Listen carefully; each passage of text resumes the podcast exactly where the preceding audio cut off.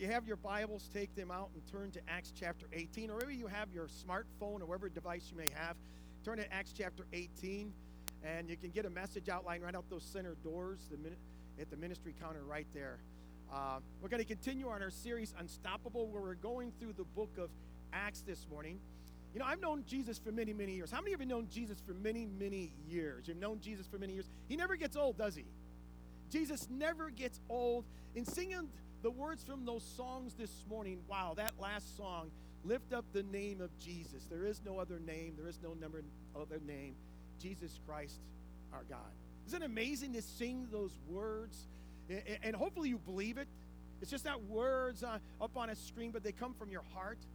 It's the incredible grace of God that meets each one of us at our point of need. It's that grace of God that allows you and I to be on mission for Him, to take that message of salvation, take that message of Jesus to people who need to hear it. All of us are on mission, right? I mean, we're going through the book of Acts, and we've been talking about this being on mission for Jesus. We put on the watch in the morning. What do we call this? The watch of mezuzah, right? The Jewish mezuzah. We put on the watch, and it's a reminder we're on mission. And every time we look at it throughout the day, we look at our mezuzah, whatever it is, your smartphone or whatever it is, we look at that to remind us what time is it? Okay, one more time. What time is it? Mission time. They were on mission. Can you imagine if all of us uh, were intentionally on mission, the impact that we would make? Our job is to share the story of Jesus, right? We don't save anybody. Jesus saves, right? But our job is to share the story of Jesus. We come to this section in the book of Acts, Acts chapter 18, in our series Unstoppable. And in this story today, there's a story of opposition. In, in, the, in the face of overwhelming opposition, that you have to look to the Word of God, right? We got to grab hold of the Word of God. The Apostle Paul, through his testimony, what he's going to do is going to share with us two things that will help us, if you have your outlines, when you face opposition in this world, and we all do. And the number one is to look for God's redirection. Look for God's redirection. Let's stop and think for a moment of Paul's past ministry experience that he has. He has. He came on his second missionary journey with, with Silas. Paul and Silas go on the missionary journey. They go to Lystra. They pick up Timothy. Timothy goes with them. They go through Asia, but the Holy Spirit doesn't allow them to, to speak God's word in Asia. They wanted to go to Bithynia. God says, no, you can't go to Bithynia. But they respond to the Macedonia call. And they go over into Europe to minister there. And while they're there in Europe to minister there, they come to Philippi. And there's a girl, uh, a girl that's possessed with the demon. They cast that demon out of the girl. And Paul and Silas payment for that. Remember what happened in Acts chapter 16? They're stripped of their clothes and they're beaten almost to death. They're placed in prison and they have shackles put on their feet. And the Bible says that, that Paul and Silas are worshiping God and praising Him. And about that time, an earthquake comes and the shackles fall off their feet, the prison doors come open, and you know the rest of the story, right? You do know the rest of the story. If you don't, you can read in Acts chapter 16. So you go to Acts chapter 16. We went over that a couple weeks ago. But then he goes to Athens. But before he went to Athens, they went to Thessalonica. And at Thessalonica, the persecution was such that they had to leave the city. Then he goes to Berea. And Berea was a more, much shorter trip, and the pressure was there, so they had to leave there. So now Paul is coming to Corinth. And now if you had the track record, you say, wow, maybe I should have went into something else like zoology instead of ministry because this is tough. This is tough. Every day I go and someone's beating me up and, and yelling at me and I have opposition, chasing me out of the city. And by the way, when you have that string of persecutions like Paul did, doors seem to be closed and you don't seem to see the hand of God working in your life, you have to go back on your calling. That's what the Apostle Paul was able to do. He's able to go back to his Macedonia calling in Acts chapter 16. He knew that when he responded, that's exactly where God wanted him to go. Into Europe, what we know now today's Europe, and go through that way. And he's doing exactly what God had called him to do, is what Paul was doing. Paul is coming into Corinth, and he has to be thinking, he has to be saying to himself, oh no, more of the same more opposition, more persecution, more of getting beat up and whatever. More of this is going to happen. Later on, he wrote in Corinthians, in 1 Corinthians chapter 2, verse 3, listen to what he says. He says, I came to you in weakness, in fear, and with much trembling. Wow, that's the way the apostle Paul, we think of him as this mighty apostle, but he comes into Corinth trembling and fearful what they may do to him. Because Paul endured a whole lot of persecution, overwhelming persecution that he had in his life. And he says, I didn't know what to expect as I come into Corinth. I didn't know what they were going to do to me. I had no idea what was going to happen to me. He writes in 2 Corinthians chapter 11, verse 24 through 28. Listen what he says. He says, Five times I received from the Jews the 40 lashes minus one. Now, the 40 lashes he's talking about is being flogged. They believed that if you beat someone 40 times with those 40 lashes, they would die. So they subtracted one. They hit you 39 times. So they about beat you to death. And he says, I experienced that five times, those 39 lashes. Three times I was beaten with rods. Once I was stoned. Remember, he was stoned and left for dead. And they dragged him outside of the city. They thought he was dead. Three times I was shipwrecked. I spent a night and a day in the open sea. I've been constantly on the move. I've been in danger from rivers, in danger from bandits, in danger from my own countrymen, in danger from Gentiles, in danger in the city, in danger in the country, in danger at sea, and in danger from false brothers. I have labored and toiled and have gone without sleep. I have known hunger and thirst and have gone without food. I've been cold and naked. Besides everything else, I face daily the pressure of my concern for all the churches. That's Paul's list. What's yours? What's yours? When I thought about mine, the scars that I've endured for, for Jesus, I thought they're not even worth mentioning. Not even worth mentioning when I think of Apostle Paul and others, what they suffered for Jesus.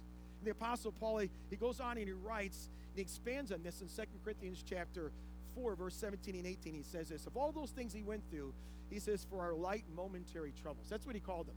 All those things that he endured for our light momentary troubles are achieving for us an eternal glory that far outweighs them all. And he goes on, he says, So we fix our eyes not on what is seen, but what is unseen. For what is seen is temporary, but what is unseen is eternal. He said, So we fix our eyes not on those things we can see, not on those struggles, not on all those problems. He said, Well, we fix our eyes on the things we can't see, on Jesus, on eternal things. That's what we fix. We don't fix on the things that we can see with our eyes, those are temporary, but on the eternal things. And then Paul wrote to the Roman believers in Romans chapter 8, verse 18. He says, I consider that our present sufferings are not worth comparing with the glory that will be revealed in us. Paul knew suffering and adversity, didn't he? We all have adversity, don't we? We all go through that. But some of that adversity is because of our parents. Maybe our older parents are aging and we don't know how to best service their needs. And some of that adversity and opposition comes from our children because of their disobedience, making wrong choices and bad decisions. Some of that comes from our grandchildren. Some of that comes from financial pressure, that adversity. Some of that comes from physical pressure and adversity comes. We all face adversity, right? But that's not the adversity that Apostle Paul is talking about here. That adversity we deal, deal with is real. Don't get me wrong, it's real. It's heavy. It's hard to go through. But that adversity comes from life. Just doing life. That's what it comes from. The adversity the Apostle Paul is experiencing comes from being on mission and being opposed on mission. That's what he's talking about. And he starts off with Acts chapter 18, verse 4. It talks about here, if you have your Bibles, Acts chapter 18, verse 4. And it says, Every Sabbath, Paul reasoned in the synagogue, trying to persuade Jews and Greeks. That's usually where Paul started. He would go into the synagogue and he start share with them about Jesus is the Christ. And he'd go in there and stay in there as long as they would let him stay in there. Verse 5. When Silas and Timothy came from Macedonia, Paul devoted himself exclusively to preaching, testifying to the Jews that Jesus was the Christ. But when the Jews opposed Paul and became abusive, he shook out his clothes in protest and said to them, Your blood be on your own heads. I am clear of my responsibility. From now on, I will go to the Gentiles. Then Paul left the synagogue and went next door to the house of Titius Justus, a worshiper of God. Crispus, the synagogue ruler, and his entire household believed in the Lord, and many of the Corinthians who heard him believed and were baptized. So the Bible says that Paul goes in the synagogue and he reasoned with them they opposed him and they were abusive. So Paul said, That's it. He was open to God's redirection. That's what we want to notice here. He was open to God's redirecting him. In Matthew 7, in the Sermon on the Mount, Jesus said it so clearly. He says this says, You don't take that which is precious and give it to people who are not ready for those precious things. They don't value those things, those precious things. They don't know how to value them. In other words, you, you have to understand and use discernment how much you share with people, is what he's saying. He's saying you don't take your wedding ring or you don't take a, a pearls and cast them to the pigs because they don't know how precious and value those wedding rings and those pearls, is what he's saying.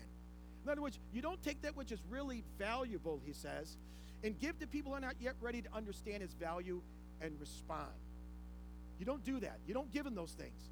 So Paul shared with the Jews the gospel message that Jesus is the Christ. They didn't respond, and they got abusive toward him. So Paul says, that's it. God was redirecting him. Paul, they're not listening, and God was redirecting him. And it's interesting when God redirected Paul here, is what we see. He redirected him, and guess who the first convert was? Was the synagogue ruler. Crispus was the first one. That's not the first time we've seen that. When God wouldn't let Paul go in the area of Asia and minister the gospel, so he sent him into Europe. Guess who his first convert was? Was Lydia, a lady from Thyatira, who was from Asia. God does that sometimes. We want to go there, and God says, "Don't worry, you'll be able to reach people in that area." So God redirects him. But there's a verse here that I don't want it to pass up. It's a very powerful verse in verse 6. It says, When the Jews opposed Paul became abusive, he shook out his clothes in protest and said to them, Your blood be on your own heads. I am clear of my responsibility. From now on, I will go to the Gentiles. Those words shake out his clothes. Paul also said that in the first missionary journey. He shook out his clothes and said, I'm leaving. Your blood is on your heads. What does that mean that God would say that? Paul would say that. The wording comes from an Old Testament passage in Ezekiel chapter 33. In that passage, the prophet is saying that for every city they have to have a watchman.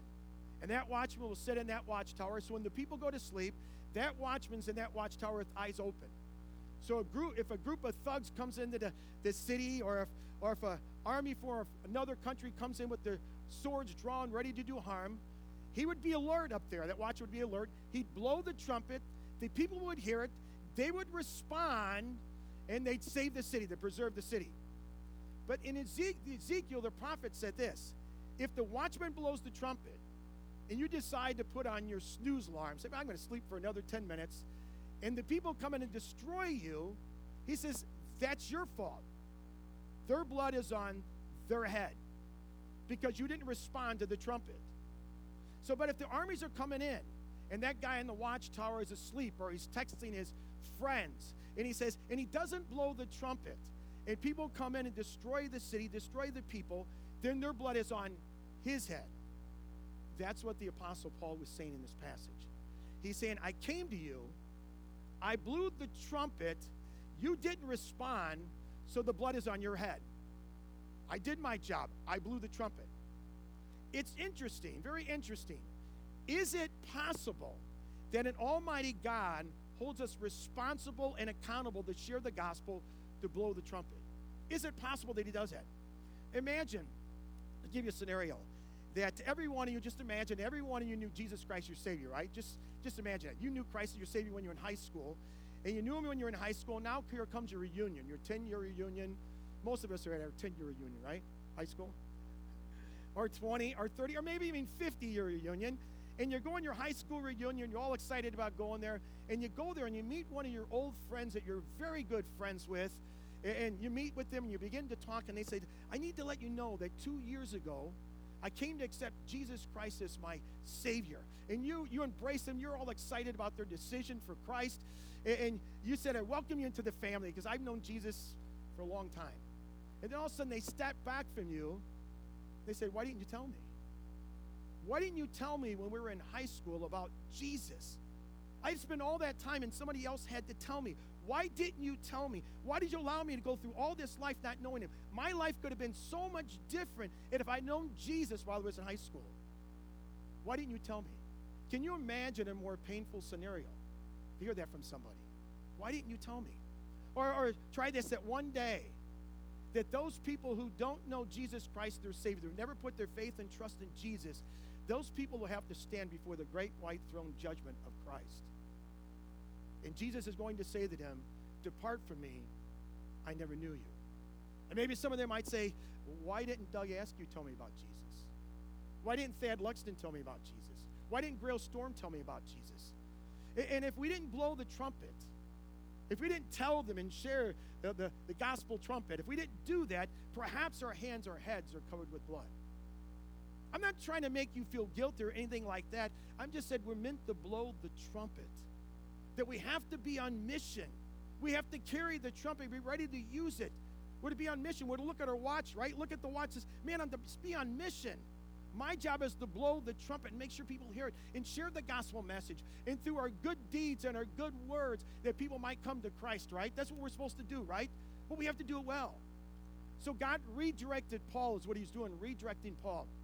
I remember years ago, I, I met a guy and he says, uh, uh, Would you disciple me? And I said, Sure, I disciple him. I didn't know if he was saved or not. And we met three or four times and he got busy and he couldn't meet anymore and he kept making excuses he couldn't meet and, and a time went by we couldn't meet and i was kind of a little upset you know we couldn't meet anymore and i was kind of bothered by it and then sometime later a friend of his came up and said hey i, I know you were discipling gary his name wasn't gary but i just use that name i know you're discipling gary i was wondering if you could disciple me and meet with me i said sure i'd be glad to meet with you god was redirecting that's what god does we think god has us going this way god redirects and God directs us, but God always redirects. We have to be open to God's redirection. Don't say, no, God was leading this way. God redirects, guys. Open up our, our hands and our heart and surrender to God and say, God, it's all right. Sometimes God redirects us and what He wants us to do. Let's not be so stuck. No, God's leading me this way. No, sometimes God changes paths for us. Let's be open to that. When you face opposition, number two, listen for God's encouragement. This is huge. Listen for God's encouragement. These are wonderful words.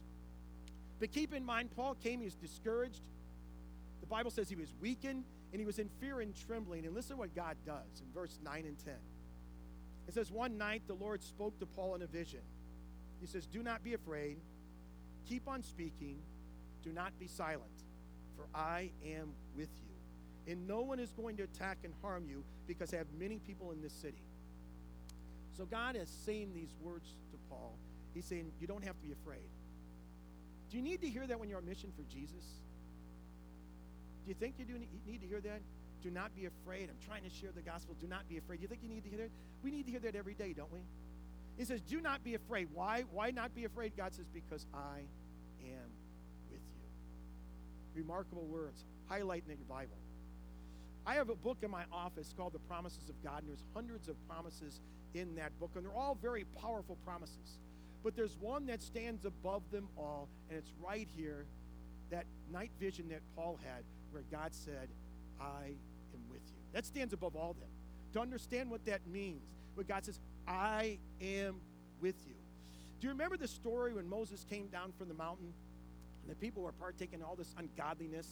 It was an abomination against God. They were worshiping a golden calf, and God is bringing judgment. And, and Moses pleads with God. And he says, Be patient and long suffering. Don't kill all your people. Let your people live. At the end of the chapter, Moses says these words to God in Exodus chapter 33, verse 15.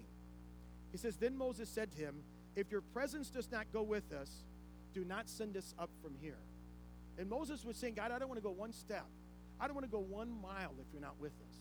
And then he goes on, he gives us the why why he doesn't want to go without God. If God, you're not going with us, I don't want to go. And he gives us the why. And he says this in verse 16. Very powerful. How will anyone know that you are pleased with me and with your people unless you go with us? What else will distinguish me and your people from all the other people on the face of the earth? That was the why. Think about that. That this morning, as we're right here this morning, that we're standing in the presence of God. God's right here with us. He inhabits the praise of his people, is what the Bible says. And when you leave this place, when we get up here, we leave this building, you never escape the presence of God. You understand that? You never escape his presence. In every moment, every situation, while you're going, while you're suffering, while you're serving, God goes with you. And you don't need to be afraid. That is powerful when you understand that. God says you don't need to be afraid. Why don't you need to be afraid? because God is with you. That's what he's saying here. Uh, sometime today, would you do this? Will you read, or this week, read Psalm 139? It's a very important psalm. 139, David wrote it, and he's praying, and, and he's saying here, God, you know me inside and out. Before a word comes from my lips, you already know what I'm going to say. Is that important to you and I as we're trying to be on mission for Jesus? When we come to God and say, God, I don't know what I'm going to say, and God says, I already know what you're going to say. You're on mission. Go ahead and say it. Just say it. I love the words that it says in Psalm 139, verse 5. It says, You hem me in. And what he's saying there, God, you're on my right, You're on my left. You're in front of me. You're behind me. You hem me in. He says, There's no way I can go outside of your presence. You're everywhere. And then he says in Psalm 139, verse 6, the next verse, he says, Such knowledge is too wonderful for me, too lofty for me to attain, he says. Because of this promise, God told Paul, He says, Keep speaking. Don't be silent. He goes on and said, There are people who, who need to know me. There's people in the city need to hear about me, Paul. So I'm going to let you speak. You're going to continue speaking because there's some in this city who's going to attack you. They're going to harm you. But you keep reading the chapter, you'd find out they're not able to harm Paul. And what we find out that Paul was a faithful. He obeyed God. He listened to what God said here. In Acts chapter 18, verse 11, it says, So Paul stayed for a year and a half teaching the word of God. He didn't flee the city. He stayed there and he preached. Even with the adversity, even with the opposition, even with things going on, Paul still stayed there and he preached. And sometimes in, in overwhelming opposition, we need to listen to the encouraging words of God, right? From his word. From his word. When, when I sometimes God speaks to us in, in what seems like vision, but God predominantly, at least for me, God predominantly speaks to me through the Word of God when I open up the Word of God. Sometimes He'll speak through other people. Sometimes he'll speak through the church. He'll speak through the message to you, like like on Sunday morning as I'm speaking here. He'll say something to you. It's not me. It's God put something on your heart. But whatever he says, God is never going to tell you to do anything that would conflict with the Word of God. Whatever he tells you to do, if you hear it from a friend or you think you had a vision or whatever you think you might have had, always go back to the Word of God and say, God, is this an agreement? Is this what you want me to do? And have it confirmed through the Word of God. Because God will never, ever, ever tell you to do anything that's in conflict with this. So that's why we have the Word of God and take us back. Say, okay, God, I think this is what you, what you want me to do, but let me read the Word. Are you leading me through the Word? Or is it something that I've just put in my own mind I want to do? Or somebody else came in to do something you don't want me to do? Make sure it's in agreement with God's Word. Always make sure we do that. There have been a few times where I felt such opposition and adversity when I've been on mission for Jesus. I remember a friend that read me Joshua 1 9 many, many, many years ago. Joshua 1 9 says this have I not commanded you? Be strong and courageous. Do not be terrified. Do not be discouraged, for the Lord your God will be with you wherever you go. It says, be strong and courageous. And maybe you say, Lord, I don't feel strong and courageous right now. But if you look at that verse, it doesn't talk about feeling it. It says, I have commanded you to be strong and courageous. Well, how do you do that? God says, because I'm with you.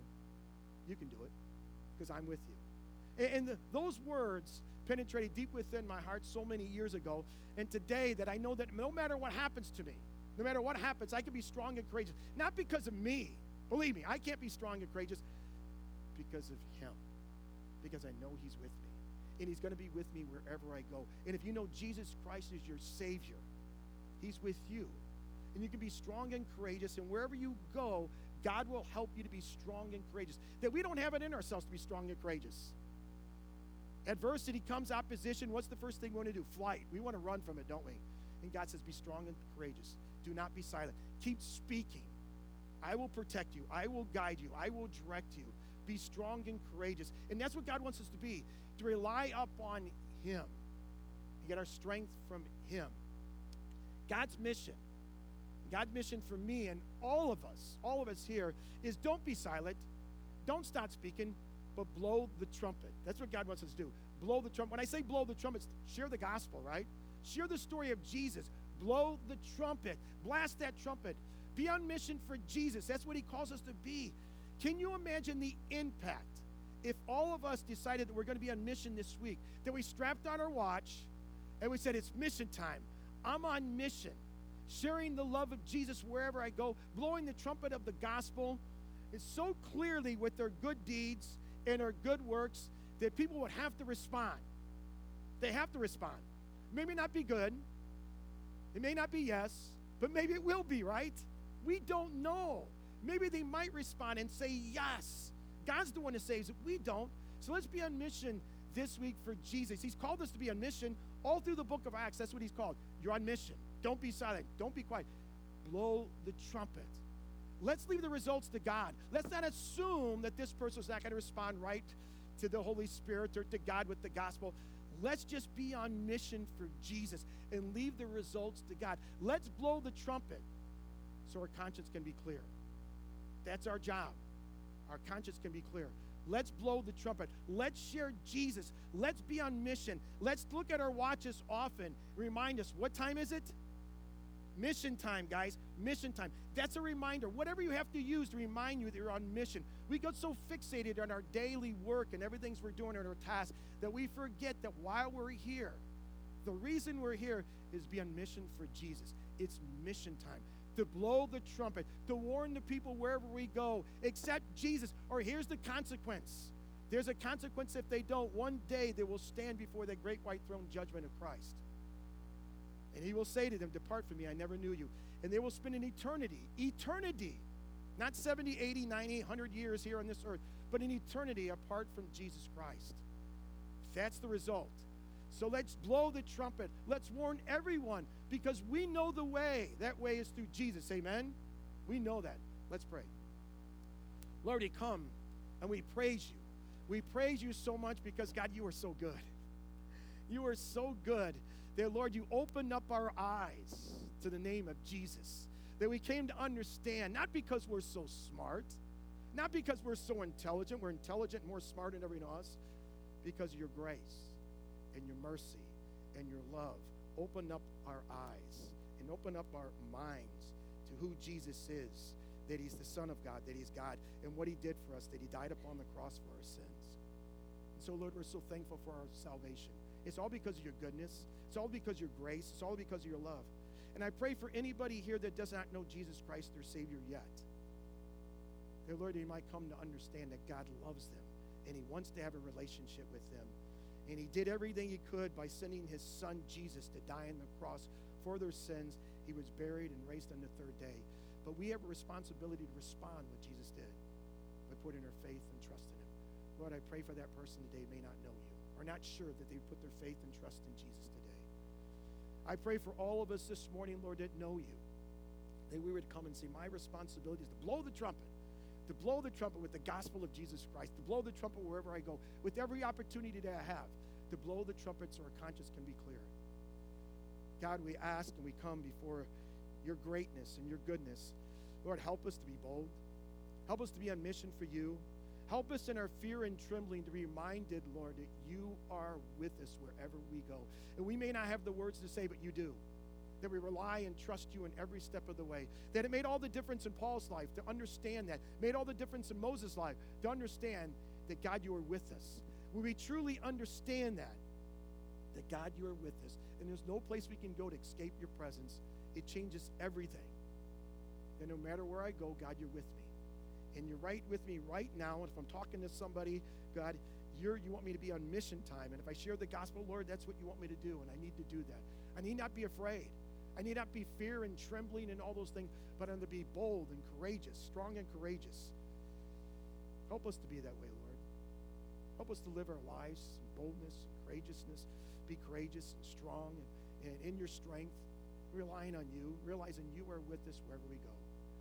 Now, Lord, as we continue to worship you this morning, let's just sing about your goodness, that God, you are so good to us all the time, every day. You never give up on us, that you're on our side and you love us so much. Lord, we love you and we praise you. We ask these things in a beautiful, amazing name. In the name of Jesus, amen.